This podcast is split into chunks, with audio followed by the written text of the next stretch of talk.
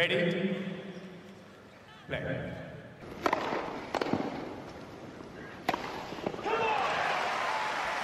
Merhabalar Raket Servisi hoş geldiniz. Ben Gökalp. Ben Anıl merhaba. Djokovic şampiyon oldu Avustralya'da 9. kez. Artık yani bur- burada organizatörler bile sen buranın kralısın dediler. 9 defa şampiyon olduktan sonra finalde Daniil Medvedev'i geçti. Kadınlarda Naomi Osaka finalde e, Jennifer Brady'yi geçti. Erkekler finaliyle başlayacağız. Sonra kadınlar finali konuşuruz. E, ama Djokovic bol bol konuşacağız bugün. Ya ben, benim aklımda şu anda tek bir soru var Gökalp. Rafael Nadal Roland Garros'u mu daha çok kazanacak? Novak Djokovic Avustralya açığı mı? Yani e, arada 4 turnuva var. Hangisinin kariyeri daha uzun olursa rekoru o kıracakmış gibime geliyor. E, Yani gerçekten hani inanılmaz bir başarı Rafael Nadal'ın ki ama Djokovic'inki de biraz gölgede kaldı gibi zaman zaman içerisinde burada tekrardan ne kadar büyük bir iş yaptığını, 9 şampiyonluğun Avustralya açıkta ne kadar zor bir şey olduğunu e, tekrardan takdir etmemiz gerekiyor. Kaldı ki e, top, e, toprak zeminde hakikaten toprak spesyalisti denir ama sert zeminde e, servise dayalı oyunu oynayan e, ülke ve tenis kültürü sayısı da çok fazla. Dolayısıyla burada böyle bir dominasyon kurmak da bence çok zor. Gerçekten e, bu turnuvada oynadığı en iyi tenisi yine finale sakladı ve Medvedev'i kafada bitirdi tam manasıyla bence. Evet yani söylediğin şeyi söylemek bizim aklımıza bile gelmezdi. Roland Garros'un işte Nadal'ın 13 Roland Garros şampiyonluğuna kim yaklaşabilecek bile. Djokovic 9 kez kazandı artık burayı. E, Federer'in en çok kazandığı turnuva Wimbledon ve 8 defa kazandı. Gerçekten bu Djokovic'in yaptığını yapmak acayip zor ve Djokovic hani öyle isimler geçti ki finallerde ve yarı finallerde. Federer burada herhalde bir 5-6 defa yendi e, yarı finalde. E, onun Murray. dışında Andy Herkes Murray e, aynen Andy Murray'i 5 defa yendi. E, Nadal'ı sanırım 3 defa yendi.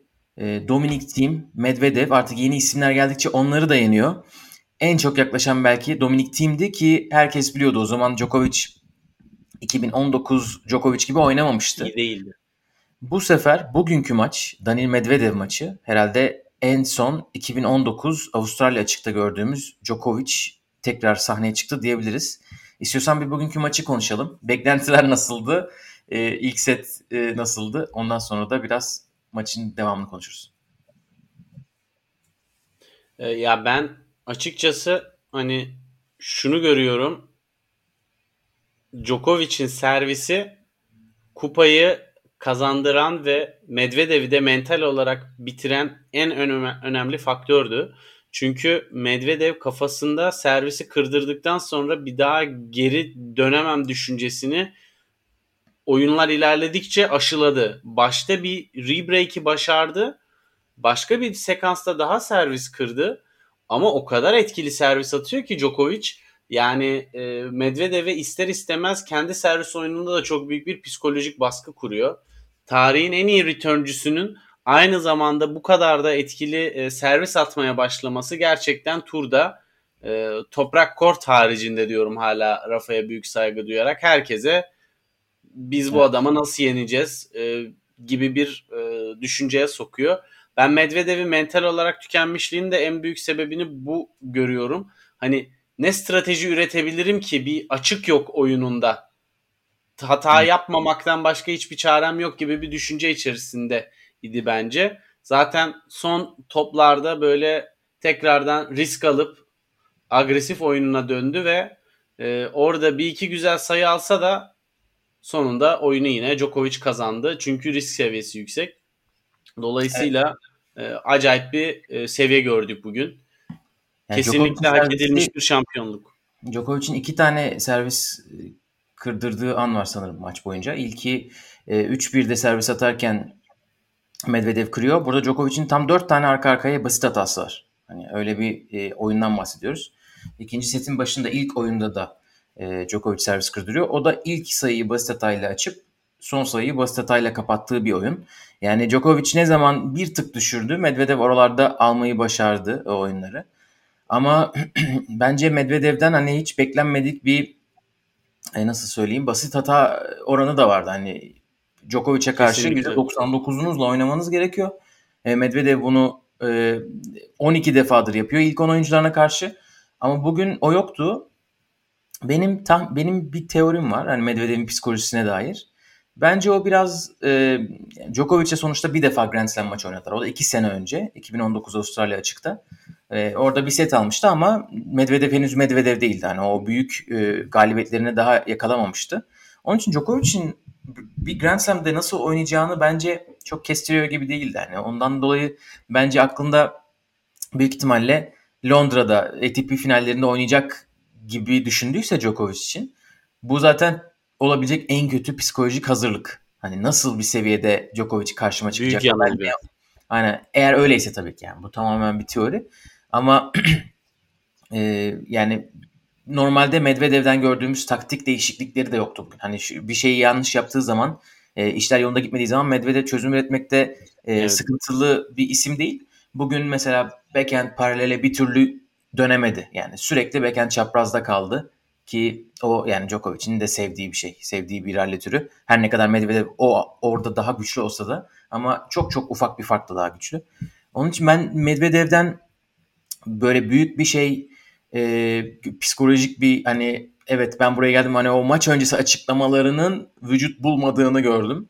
Çünkü çok çok özgüvenle e, ikisi de konuşmuştu. Önce Medvedev e, demişti hani Evet. maç sonu röportajında e, baskı onun üstünde 8'de 8 kazandı hiç kaybetmedi diye böyle ters mantıkla bir, bir şey söylemişti. Djokovic de sonra bu açıklamadan sonra Eurosport'a verdiği röportajda daha o genç isimlerin birkaç fırın ekmek yemesi lazım dedi. Şu anda bugün finalden sonra da çıkıp Eurosport'a şey demiş. Hani bu riskli bir açıklamaydı. Ama ben o riski alabilecek kadar başarılı bir kariyerimin olduğunu düşünüyorum. E, demiş Djokovic. Gerçekten de hani e, yani 17 Biz Grand Slam, düşünüyoruz. 17 Grand Slam kazanmış bir insan istediği kadar bunu söyleyebilir. Artık Bir 18 Grand oldu. Slam, bir Grand Slam finali oynayan Medvedev biraz kendini aşan açıklamalar yapmış gibi gözüküyor şu anda. E, o, onu yapamadı e, ve yani maçın en en kritik anında 5-5'e getirdi. Hani ilk sette Djokovic 6-5 yaptı. E, Medvedev'den orada kötü bir oyun değil. Gerçekten Djokovic inanılmaz bir oyun oynadı. Yani 6-5 servis kırdı. Medvedev'in orada basit hatası yok gibi bir şey. Son sayı bir tek. 30-40'taki. O da inanılmaz derin bir return. Ama o da olabilir yani. Gerçekten e, yani kesinlikle birinci set zaten seviye uzaydı. Gerçekten çok iyiydi. Ve e, ben açıkçası ikinci sete servis kırarak Medvedev'in başladıktan sonra özgüveninin daha da artacağını düşündüm. Ama Djokovic o kadar hızlı toparladı ki e, aynı zamanda Medvedev de çok kritik iki basit hata yaptı orada ve orada iş değişti. Kaldı ki birinci sette de e, Medvedev'in 5-4 öndeyken e, çok ciddi bir şansı vardı bence. 0-15'ti e, ve rallilerde o sırada inanılmaz gidiyordu. E, hiç hata yapmıyordu neredeyse ve Djokovic artık bu ne arkadaş ya diye bezmişti. Yani hemen hemen strateji değişikliğine gitmek zorunda hissedecekti kendini. Hani bu oyunda yenemeyeceğim. Oyunumu değiştirmem lazım mantığına doğru giderken Medvedev o oyunda 0-15'teyken bir hata yaptı. Ee, basit hata beken çaprazı dışarı attı. Sonrasında oyun biterken de bir basit hata yaptı. Ve oradan sonra Djokovic o kadar da değilmiş dedi ve taktiğiyle devam etti. Ve oradan sonra e, seti de belki o 0-15'te Medvedev'in alamadığı puan sayesinde mental olarak kazandı diye düşünüyorum. Evet ve tam Medvedev'in istediği bir ralliydi. Yani o çok uzun bir ralliydi ikinci sayı senin dediğin. 0-15'ten 0-30'a getirecek ralliyi orada beken çaprazı bir de sevdiği de vuruşu Evet. fileye takıyor. Ve sonra oradan Djokovic zaten götürüyor. Yani Djokovic ardına bakmaz e, kaçar ama turnuvadaki e, Djokovic'i en uzun süre kortta tutan kişinin de Taylor Fritz olması bence turnuva adına da bir ironi. Evet yani o, o maç nere, bugünkü performans nere Evet. gerçekten adım adım yükseldi. Ama bu e, ben bunu Djokovic'ten görmeye artık çok alıştım. Hani e, belki bütün turnuva sekansını takip etmeye alışık olmayan isimler için bu biraz şaşırtıcı olabilir ama Djokovic'in finale sakladığı genelde B ve C planları her zaman oluyor. Bunu rakiplerine göstermiyor. E, ve bugün finalde de çok başka bir seviyeye çıktı. Hani böyle oynayarak gelmedi buraya. Çok daha kötü oynayarak geldi finale. Ve insanlar ya bu Fed Djokovic kötü oynuyor nasıl yenemiyorsunuz diye insanları serzenişte bulunuyordu. Ama zaten Djokovic e, o seviyeden maç hafif sallantıya girdi zaman Fritz maçını hariç tutarak konuş, konuşuyorum. Seviye bir tık yukarı çekip maçı kapatıp bitiriyordu zaten. Yani o konuda çok bir sıkıntısı yoktu ama finale kadar e, bu konuda her zaman seviyesini yükseltmemeyi tercih ediyor. Biz bunu Roland Garros'da da görmüştük. E, Roland Garros'da da bence turnuvadaki en iyi oyununu oynamıştı Djokovic ama karşısındaki Nadal da turnuvadaki değil bence tarihteki en iyi e, Roland Garros performanslarından birini sergilemişti o maçta. O yüzden o biraz gölgede kaldı tabii ki ilk 6-0'ı e, görünce. Fakat burada karşısındaki çok iyi servis atan bir Danil Medvedev'e karşı çok hızlı bir zeminde inanılmaz return yaptı ve bunun üstüne bir de bu turnuvada kendi kişisel ace rekorunu da e, kırdı. Yani bunlar tabii ki artık e, normal şeyler değil. Turnuva bu maçta sadece 3 ace attı Djokovic ama toplamda turnuvada 103 ace ile bitirdi. İnanılmaz. Yani e, bu kadar iyi bir returncu olup bu kadar çok ace atmak muazzam bir seviye. Dolayısıyla Bugün sadece 3 ace atmış. efendim. Bugün sadece 3 ace atmış. Ona çok şaşırdım. evet. Bu da Medvedev'in Maça zaten 2 ace ile başlamıştı. Sonra bir daha hiç ace gelmedi. Evet, e, aynen. E, ilk oyunda bir ace, ikinci servis oyununda bir ace. Sonra Daniil Medvedev ahtapotluğunu konuşturarak e, ama tabii bu arada ace diyoruz da yani tamam 3 ace attı da Daniil Medvedev'in çeviremediği e, yani ilk Çok servisler fazla. %40 civarında. Bu oran e, Djokovic'te öyle değil. Hatta bir tane tweet attım şimdi. Daniil Medvedev'in ilk servisi. E, çünkü bence burada Djokovic'in servisinden çok return'ü daha önemli, daha kritik gibi geliyor bana. Çünkü çok hızlı bir zeminde zaten çok ace atmak e, biraz daha olası. Ve Djokovic'in çok fazla ace atmasının sebebi çok fazla set oynaması. Yani yüzde olarak finale geldiklerinde Daniil Medvedev'in daha çok ace'i vardı oynadıkları sayıya kıyasla. Ama yani Evet, bugün Djokovic öyle bir karşıladı ki Medvedev'in ilk servislerini e, çeyrek finalde Rublev'in karşılama oranı yüzde 41, yok 48. E, Tsitsipas'ın 40, yine 40'larda e, ve Djokovic bugün yüzde 63 ile ilk servis karşıladı. Ve yani bu sayılar o returnlerin kalitesini anlatmaya yetmiyor. Öyle bir durumda var. Yani hepsi Medvedev'in ayaklarının dibine Evet düştü. bir de o returnlerin düştüğü derinlik var yani. Bir de geriye ayağının dibine atıyor oradan yani. O da Evet. işin saçma bir tarafı. Ve Aynen. hani şunu da eklemek gerekiyor belki önemli bir bilgi olarak. Djokovic sayılarının %60-65'ini e, takriben e, şeyden kazandı. 0 ila 4 vuruş arası rallilerden yani hep kısa puanlardan kazandı. Bu açıdan gerçekten e, çok daha etkili bir durum vardı ortada.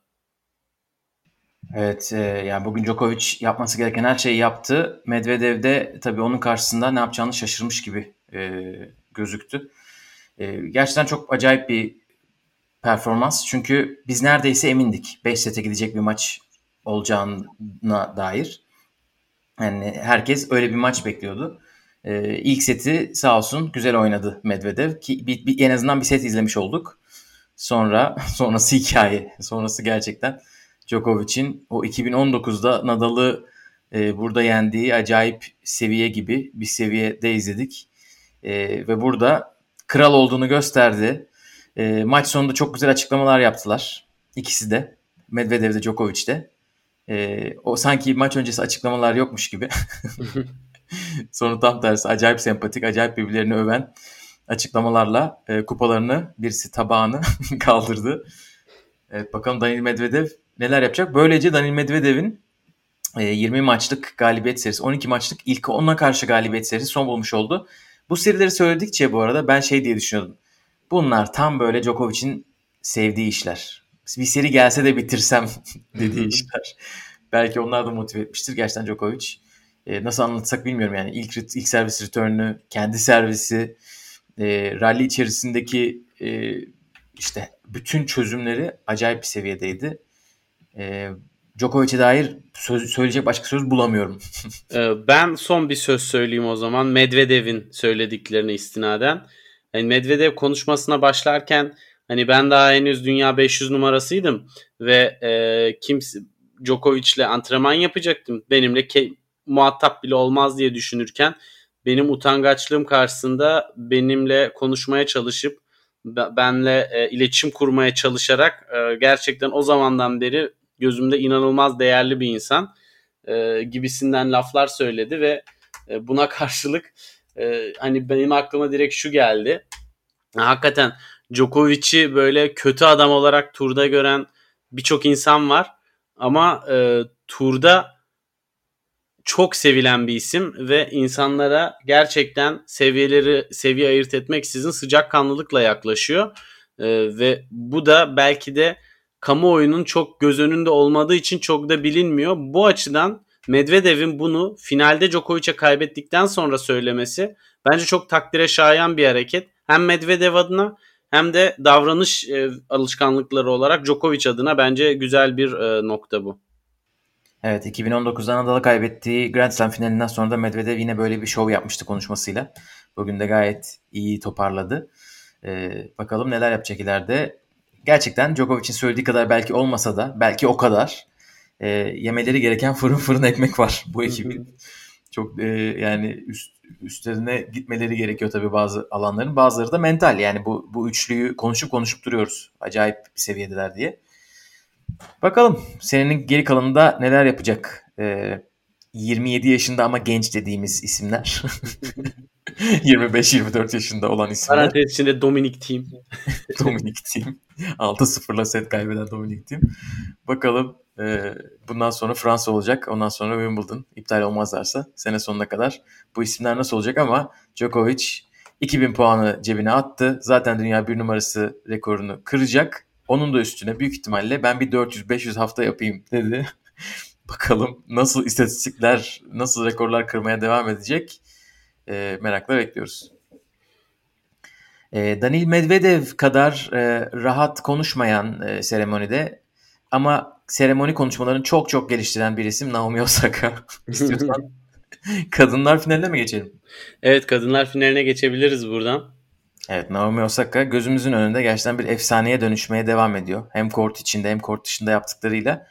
Ama sert kortlarda artık e, bir Djokovic gibi oynamaya başladı. Yani öyle hissettirmeye başladı. O korta çıkınca e, gerçekten bir dakika bir arkamıza yaslanalım izleyelim diyoruz. İnanılmaz e, sekanslar oynadığı oluyor. E, Serena maçının sonundaki gibi. E, Jennifer Brady maçında da o kadar güzel oynamasa da o kadar güzel oynamamasına rağmen iki sette bitirdi maçı ve dördüncü Grand Slam şampiyonluğuna ulaştı. Ne diyeceksin Anıl e, bu maç için Osaka için? Ee, ve Jennifer Brady için. Bir, birincisi dördüncü Grand Slam'ini dördüncü finalinde kazandı. Bunu başaran isimler herhalde e, Ben Rothenberg'in bir tweetini görmüştüm. Üç kişi daha var sanırım tenis tarihinde bunu başarabilen. Dörtte dört yapan final konusunda. Chris yani Clary açıdan... atmış e, ve sadece ya böyle 8 isim var ama açık dönemde sadece bir isim mi var? Öyle bir şey olması lazım. Ya Federer var. E, Clijsters e, sanırım. Clijsters değildi. E, emin değilim şimdi yanlış olmasın. Ama yani böyle bayağı az isimdi. Hani bu da kazandığı kupa sayısından ziyade gerçekten yani e, 4 tane finalin hepsini kazanıyor olmak bence büyük başarı. E, çünkü Çok şu var tabii ki e, 4 finalin 4'ünü de sert zeminde oynadı ve Naomi Osaka gerçekten sert zeminde ayrışıyor. Yani çimde ve e, toprakta henüz çok bir e, kendisini gösteremedi ve sürpriz erken mağlubiyetlerle de e, genelde e, çıktı işin içinden turnuvalardan. Dolayısıyla e, yine de ne olursa olsun bence sadece e, bu turnuva özelinde değerlendirecek olursak çok harika bir e, final oynamamasına rağmen çok rahat bir şampiyonluk elde etti. Onu sallamayı ciddi anlamda başarabilen bir isim vardı turnuvada Garbi Muguruza. Maç sayısına kadar geldi. Ama oradan dahi dönmeyi başarması zaten ne kadar büyük bir şampiyon olduğunu gösteriyor. Kaldı ki Naomi Osaka sadece kort içinde değil e, kort dışında da çok büyük bir ikon haline geldi ve bu anlamda e, Serena Williams e, tenisi bırakacağı zaman tacı devredeceği isim bence şimdiden belli. E, bu anlamda bu anlamda da Naomi Osaka'nın yeri bence sadece kadın tenisinde değil genel olarak teniste çok önemli bir noktaya geliyor. Çünkü böyle bir karakter arayışı uzun süredir vardı. Erkekler tenisinde de Big Three'nin gölgesinden çıkabilen kimse yok şu anda ve e, kadınlar tenisinde bunu e, başarabilecek olan bir isim var. Hani bu sadece bizim tenis özelinde değil sponsorların da çok dikkatini çekiyor. Nike Naomi Osaka ile çok özel tasarımlı kreasyonlar yapıyor. Çok büyük sponsorlar onun reklam yüzü olmasını istiyor ve inanılmaz bir para akışı da geliyor dolayısıyla ve bu sadece Osaka'ya değil Osaka var, e, aracılığıyla tenise geliyor. E, dolayısıyla bunlar tabi tenisin e, çok çok önemli kriterleri. Tenisi büyütmek, daha geniş kitlelere ulaştırmak adına. E, Osaka artık aa Osaka'nın maçı varmış izleyeyim diyeceğimiz bir e, seviyede. Yani herhangi bir turnuvanın finaline denk gelerek izlediğimiz değil, sırf Osaka oynuyor diye maçlarını izleyeceğimiz bir isim oldu. E, tabii ki bunları söyledikten sonra yani Jennifer Brady bir buradan Jennifer daha geçmeden Anıl ben de Osaka ile bu yaptıklarına dair birkaç rakam paylaşayım. Hı hı. E, bu 4'te 4 yapan e, açık dönemde tek bir kadın var sadece. Hani erkeklerle beraber sanırım Ben Battenberg evet. paylaşmış ama Chris Clary kadınları paylaşmış. E, açık dönemde değil de amatörde birkaç isim daha var tabi. Açık dönemde sadece Monica Seles var. Hı. Ee, evet Monica Seles pardon. Evet. Normal... Erkeklerde de Federer varmış bir tek sadece. İşte evet gerçekten acayip. Ve Osaka bunu bu arada tabii yani böyle seneler boyu uğraşıp dördüncü Grand Slam'ini kazanmadı. Yani bunu nispeten kısa bir dönemde kazandı. İlk kazandığı Grand Slam'den beri yani Amerika Açık 2018'i sayarsak bu kazandığı e, bu oynadığı 8. Grand Slam. Yani 8'de 4 yaptı. E, diğer ondan daha fazla Grand Slam kazanan isimlerle kıyaslarsak e, tabii daha hızlı kazanan isimler var ama hani içinde bulunduğu bir gruba bakarsanız Martina Hingis 5 Grand Slam'da 4 kazanmış. Steffi Graf, e, Chris Evert ve Monica Seles ve Venus 6'da 4 yapmışlar. Justin Henin 7'de 4 yapmış. Osaka 8'de 4 yapıyor. Serena 11. Grand Slam oynadığında 4 yapmış. Navratilova 13. Sharapova 30. Yani 30 Grand Slam'da 4'e ulaşmış. Naomi Osaka bunun bir de yapma hızı da bence ne kadar dominant olabileceğini bir göstergesi. Özellikle sert kortlarda zaten bunu da evet. konuşuruz. Hani maç değerlendirmesinden sonra diğer zeminlerde o kadar olmayacak büyük ihtimalle. Çabuk olmayacak en azından. Ama sert kort dedik mi Naomi Osaka gerçekten başka bir yere koyacağız onu. Şimdi hani maçı değerlendirelim o zaman istiyorsan ufaktan. Ya beni e, en çok etkileyen yönü hani Medvedev'de de nasıl konuşuyoruz dümdüz vuruyor çok etkili vuruyor diye. Medvedev'in bunu yapabilmesinin en önemli sebebi boyu. 1.98 boyunda yanlış bilmiyorsam. E, Naomi Osaka 1.80 boyunda ve bunu yapabiliyor. Şöyle bir istatistik paylaşayım. Yani ortalama e, toplarının filenin üstünden geçiş seviyesi 40 santim civarı. Yani fileye inanılmaz yakın. Bu, bu ortalama. Yani bu kadar fileye yakın geçen ve düz giden, geri çizgiye derin giden toplara rakibin direnebilmesi o kadar zor ki topun Osaka'nın raketinden çıktığı andan itibaren rakibin sahasında yere sekmesiyle arasında geçen süre o kadar kısa ki ona reaksiyon gösterip doğru pozisyon alıp topu karşıya göndermek 1-2 puanda mümkün oluyor fakat bir yerden sonra rally biraz uzadıkça e, tabii rakibin de nefesi kesiliyor. Naomi Osaka kortta da e, baseline çizgisinin biraz üstünde bazen de içerisine kadar gidebilen hatta e, bir yerde pozisyon alıyor ve dolayısıyla zaten topu da erken karşılıyor inanılmaz bir şekilde rakibin akciğerlerine oynayan bir e, tenis stili var. Hani bu açıdan da bence gerçekten sert zeminde bu tarz ile başa çıkmak çok çok zor.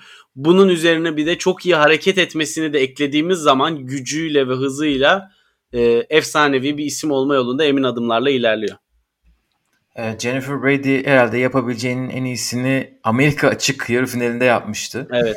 Ee, burada o kadar olmadı ama yani Jennifer Brady'ye gerçekten bir şey yapmak lazım. Ee, orada bir asterisk koymak lazım. Kendisi 14 gün karantinada kalan e, ve dördüncü turun ötesini yani ikinci turu gören tek isim. Onu yapmakta kalmadı. Çeyrek yarı final maçlarını da yendi ve yarı finalde çok böyle sonu e, acayip başa baş bir Muhova maçı vardı. E, ve ilk Grand Slam finali tabii bunların hepsini bir araya koyduğumuz zaman ve karşıda Naomi Osaka olduğu zaman ona bir evet bu seferlik tamam bu seferlik bir sıkıntı yok. İstiyorsan 6-1 6-1 kaybet. Senin hani yeterince zaten bahanen var gibi bence onu düşünmek lazım. Evet. Ki ondan iyi oynadı. Ee, ilk sette geri geldi. Ee, o ikinci servis return'üyle ki Osaka'nın ikinci servisleri de aslında çok fena değil. Neler yapabileceğini gösterdi. Ama Osaka'nın öyle bir şeyleri var ki yani öyle bir vitesi oluştu ki artık. Bunu Serena maçının en sonunda gördük. Muguruza maçının en sonunda gördük. Onu bir attı mı ki ikinci setin başında attı artık orada bir. Geçmiş olsun. Geçmiş olsun yani onu çok zor artık oradan geri dönmek. Ee, Wim Fissett'in Naomi Osaka'nın artık bir senenin üstünde beraber çalıştığı nispeten yeni koçunun e, geçen sonbaharda e, Hollandalı tenis magazine verdiği bir röportaj var. Ondan önce zaten e, bir podcast'te de katılmıştı. Yanlış hatırlamıyorsam Tennis with an Accent olması lazım. Katıldığı orada orada çok şey söylüyor. Orada yani çok detaylı bir şekilde Naomi Osaka'yı tarif etmiş ve tarif ederken iyice saygı duyuyorsunuz. Ee, hani Osaka'nın geliştirilecek yanları sorulduğunda şey demiş. Yani tabii ki bazı yanlar var. İşte return'e çok uğraştık diyor geçen senenin sonundan ötürü. Ama diyor taktik anlamında hani herkes şaşıracaktır. Ama Osaka'nın taktik kabiliyeti ve hani strateji yapma yetisi çok çok iyi durumda. Ee, babası hani onu turnuvaya götürüp e, kendi başına bırakıyormuş. O da maç içerisindeki stratejileri kendi kendine oluşturmak durumunda kalıyormuş. Yani öyle anne baba ya da koç tarafından ne yapacağı sürekli en küçük detayına kadar söylenen bir şekilde yetişmemiş. E, ve bununla beraber e, tabii inanılmaz bir kort zekası oluşmuş gibi bir mesaj vermiş e, koç Wim Fisset ve şey diyor işte belli bir süre oynadıktan sonra evet diyor senin diyor zor zamanlarda break point'te özellikle diyor ben görüyorum ki diyor e, dışarı düz servis atmayı seviyorsun diyor. Osaka da çok sakin bir şekilde cevap veriyor diyor ki o maçta hangi servisten daha çok sayı aldığıma göre değişir diyor. O maçtaki stratejime göre değişir diyor. Yani ve Fisset onu duyunca çok şaşırmış. Yani maç içerisinde kazandığı sayıları nasıl kazandığını sayıyor aklında diye. E, bu hani Osaka o kadar kuvvete dayalı bir tenis oynuyor ki bazen e, bu strateji kabiliyeti belki kaçıyor olabilir. E, koçu bol bol kredi vermiş bu röportajında. Onu da söylemeden geçmeyelim. E, bazı maçlarda Muguruza maçında, Serena maçında gerçekten acayip şeyler yaptı. O tarafta da. Evet yani hakikaten izlenmesi gerekiyor. E, çünkü hani anlatmak bazen zor olabiliyor bu tarz stratejik değişiklikleri ve bence hani tenisini ve maçlarını odaklanarak izlemesi en keyifli isimlerden birisi Osaka. Çünkü maçı gerçekten anlayabiliyorsunuz ne yapıyor ne ediyor diye. Böyle karşı taraf kötü oynuyorsa iyi oynuyor gibi bir şey yok yani bu çok fazla olabiliyor. E, bugün keza Medvedev özelinde de belki bunu söyleyebiliriz. Hani rakip bir üst seviyeye çıkınca o kusursuz oynayan Medvedev dahi yıkılabiliyor. Yani dolayısıyla birçok oyuncu için hatta tenisin genelinde de bunu söyleyebiliriz. Sadece siz nasıl tenis oynadınız değil rakibinizin de nasıl tenis oynadığı sizin tenis kalitenize direkt olarak yansıyor. Ee, Osaka maçı yönlendirmekte, maçı kurgulamakta ve oyun kurucu olmakta e, gerçekten sert kortta bambaşka bir seviye şu anda ve dolayısıyla izlemesi de inanılmaz keyifli. Evet bunu e, kondisyoneri de yani e, antrenörü de hani şey fitness antrenörü de e, verdiği bir röportajda söylemiş ki kendisi seneler boyunca 8 sene boyunca Sharapova ile beraber çalışmış bir isim. Hiroto Nakamura olması lazım ismi. E, Naomi Osaka'nın nasıl doğal bir atlet olduğunu ve çalışmaktan bıkmadığından ve Sharapova'dan sonra artık Sharapova'nın üstünü göremeyeceğini düşündüğünü ama Naomi Osaka'nın onu e, yanılttığını söylüyor. E, gerçekten her alanda e, bu tikleri atıyor. Artık Naomi Osaka için herhalde e, bazı şeyler var yapması gereken. Bir tanesi herhalde ileri gelme oyunu ki benim Fischer evet. üzerine çalıştıklarını söylüyor. Nete nete gidişi. E, çünkü yani düşündüğünüzde teoride aslında hem Fransa açıkta hem de Wimbledon'da e, çeyrek final en azından görmesi lazım. Çünkü oralarda çeyrek finali bile yok. E, zaten kendisi biliyorsunuz çeyrek finale çıktı mı turnuvayı kazanıyor. Öyle bir alışkanlık edindi. 4'te 4 yaptı. E, bu sene o turnuvalarda büyük ihtimalle onun için odak noktası olacaktır. Yine çok tatlı ama artık çok daha güzel, çok daha olgun bir e, seremoni konuşması yaptı. e, bir dakika teşekkür ederim. Bu arada tebrik etmeden önce sana Jenny mi Jennifer mı diyeyim diye bir döndü. Herkesin içerisinde milyonlar izlerken. E, Jennifer Bey de Jenny diyebilirsin deyince Osaka'da teşekkür, e, tebrikler Jennifer dedi. ben onu hala espri mahiyetinde mi dalgınlıkla mı yaptığını anlayabilmiş değilim Gökalp. Ben heyecanına yordum. Evet. Çok tatlı bir andı. Sonra ama uzun uzun Jennifer Brady'yi, e, onun ekibini, annesinin onu izlediğine dair böyle şeyler söyleyerek uzun uzun övdü. Eskiden olsa hatırlıyor musunuz ya yani Indian Wells 2018 konuşmasını? Cümle kuramıyordu. Cümle kuramıyordu gerçekten. evet yani geçen sene zaten hani kort dışı yaptıklarını sürekli konuşuyoruz, yazıyoruz, çiziyoruz. Onu zaten o cepte bunlar da geliyor. Tam böyle teşekkürlü bir star haline dönüşüyor kendisi. Bakalım neler yapacak o da sene boyunca. Evet ama Jennifer Brady'nin de hani senin de dediğin gibi ben daha çok bahsetmedim ondan. Bu turnuvadaki performansını tabii ki çok ayrı bir yere e, koymak gerekiyor. 14 gün sert karantinadan çıkıp e, finale kadar gelip finalde de pes etmemek yani birçok kişi maçı çok da erken bırakabilirdi Brady'nin yerinde olsa. İkinci sette bile mücadeleye devam etti. Bu da onun e, şampiyonluk refleksinin hani o şampiyonluk ruhu vardır yani maçı sonuna kadar e, bırakmamak. Bunu gösteriyor ki bu ilerisi için Jen Brady adına, Jenny Brady adına çok çok önemli bir e, işaret. Bence daha çok e, adından söz ettirecektir. Hani biz Amerikalı çıkış yapıp sonra sönen çok isim gördük istikrar yakalayamayan e, ki buna hani baş, büyük başarılar elde etmiş Sloane Stevens gibi isimler de dahil. E, Madison Keys gibi. Ama onun haricinde de birçok isim var. Daniel Collins, Coco Van Dave. Ama bana Jennifer Brady mentalitesiyle e, ve disipliniyle biraz daha özel gibi geldi Gökalp. Bilmiyorum belki turnuvanın bu kadar sıcağı sıcağına olduğu için mi öyle düşünüyorum ama e, bayağı etkiledi beni bu turnuvadaki performansı geçen Amerika açığın üstüne. Evet bir de geçen senenin başından beri böyle. Yani geçen sene evet. Avustralya'da zaten e, çok büyük galibiyetler almaya başlamıştı. Maria Sharapova'yı yenmişti. E, ve kendisine şey soruluyor bir basın toplantısında. E, hani bu seviyede oyuncuları yenebileceğini ne zaman anladın? Hani kariyerin yani çok çok yüksek düzey bir oyuncu olacağını küçüklükten beri biliyor muydun? Bu arada Chris Evert Akademisi'nin de bir ürünü Jennifer Ray'di. Chris Evert e, çok çok yazıyormuş yani sürekli onunla iletişime geçiyormuş. E, o da yani juniorken bana hani çok söyleniyordu yetenekli olduğum özellikle servisimin ve forentimin iyi olduğu diyor. Ama tam anlamıyla hani en yüksektekilerle e, artık başa baş bir halde olduğumu geçen yaz yani geçen pardon geçen yaz değil geçen Avustralya sezonu e, fark ettim diyor. Çünkü diyor bir kez diyor maç kazanmaya başladım onlara karşı. Sonra onlarla çok fazla antrenman yapmaya başladım artık diyor ve gö- gördüm ki diyor çok atlara bir fark yok aramızda. E, o zaman ilk defa kendime inanmaya başladım diyor ve gerçekten de Dubai'de sanırım çok iyi bir turnuva çıkarmıştı. Hani pandemi arası olmasa belki seneyi de çok daha iyi getir götürecekti. Ki o da zaten rahatsız etmedi. Gitti Amerika açıkta yarı final. Üstüne burası. Ee, heyecan veriyor. Bence de o bahsettiğin diğer Amerikan kadınlardan farklı bir hikayesi olacak gibi hissediyorum ben de. Evet, kadınlar demişken ve Avustralya'dayken hazır e, bir de çok kısaca rekoru tehdit altında olan bir ismi de bence değinelim. Margaret Court. 11 kez kazandı Avustralya açığı. Djokovic bugün 9 kez kazandı ve belki de yakın zamanda bu rekor da kırılabilir.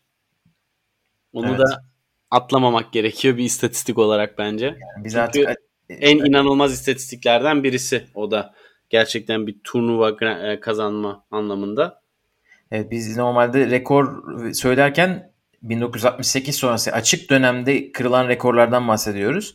Ama bu oyuncular o kadar iyi oynuyorlar ki artık yani 1890'lardan gelen rekorları bile kırmaya başladılar. Evet. Onun için şu anda Margaret Court'un 11'lik e, rekoru da gerçekten tehlike altında. Bunları söylediğimize inanamıyorum. 9 şampiyonluk ben hala şaka gibi. Gerçekten çok büyük başarı. Ee, bir bence önemli nokta da gözden kaçmasın. Çok evimizde oturduk, rahatça izledik. Birkaç gün seyirciler gitti geldi, öf pöf dedik. Oyuncular ağlandı, sızlandı. İşte karantinadayız, şöyle böyle nasıl maç yapacağız filan. Ee, çok da haklı serzenişlerdi sporcu sağlığı açısından. Nitekim sakatlanık, sakatlık da sık sık gördük bu turnuvada. Ee, risklerin barındırıyordu karantina kuralı. Ama yine de böyle bir organizasyonu bu kadar az hasarla diyelim ee, ki en büyük hasarlar bence bir birisi e, Nadal'ın maçındaki sarhoş teyze. Ee, atlatmak Craig Tiley ve ekibine gerçekten büyük bir artı yazar haneye ve e, bu tabi turnuvanın devamlılığı açısından ve sponsorların turnuvaya inanması açısından muazzam bir şey. Hani bunların hepsinin tenise ve sporculara otomatik olarak geri dönüşü oluyor. Sponsorlardan gelen paralar arttıkça ödül paraları artıyor. Turnuvaya katılabilen tenisten para kazanan insan sayısı artıyor. Dolayısıyla bu organizasyonun bu seviyede olabilmesi e, mu- muhteşem bir organizasyon başarısı da aynı zamanda diye düşünüyorum. Çok İyi de bir turnuva izledik her anlamda. Evet evet yani inanılmaz büyük bir organizasyon başarısı. E, her yerlerden e, charter uçaklar kaldırdılar. Elemeleri başka ülkede oynattılar. Tarih ertelendi. Aynı hafta 7 turnuva 6 turnuva oynandı. E, çok çok değişik şeyler yapmak zorunda kaldılar ben de katılıyorum. Çok büyük başarı. Herhalde bir iki hafta dinlenecektir. Bu önümüzdeki haftaki kadınlar turnuvası da e, bittikten sonra. Bence sadece tenis için değil, e, bu sene düzenlenmesi beklenen bütün uluslararası spor organizasyonları için bir rota da oluşturmuş olabilir. E, bu sene olimpiyatlar oynanacak. İşte Avrupa Futbol Şampiyonası var. Yani tabii çok farklı durumlar ve Avustralya çok şahsına münasır bir ülke Covid konusunda. Ama ona rağmen e, gerçekten en ufak kazayla atlattılar dediğin gibi. Helal olsun. Deyip istiyorsan final özel e, yayınında burada e, bitirebiliriz başka eklemek istediğim bir şey yoksa Gökalp. Aynen e, bu dönemde bizi dinlediğiniz, takip ettiğiniz, YouTube quizlerine katıldığınız için yoğun bir dönem oldu. Çok teşekkür ederiz. Evet gerçekten e, kura analiziyle de e, bu sene bir ilk bir deneme yaptık. O açıdan yoğun ve yorucu bir dönem oldu. Bize biraz müsaade, biraz dinlenelim.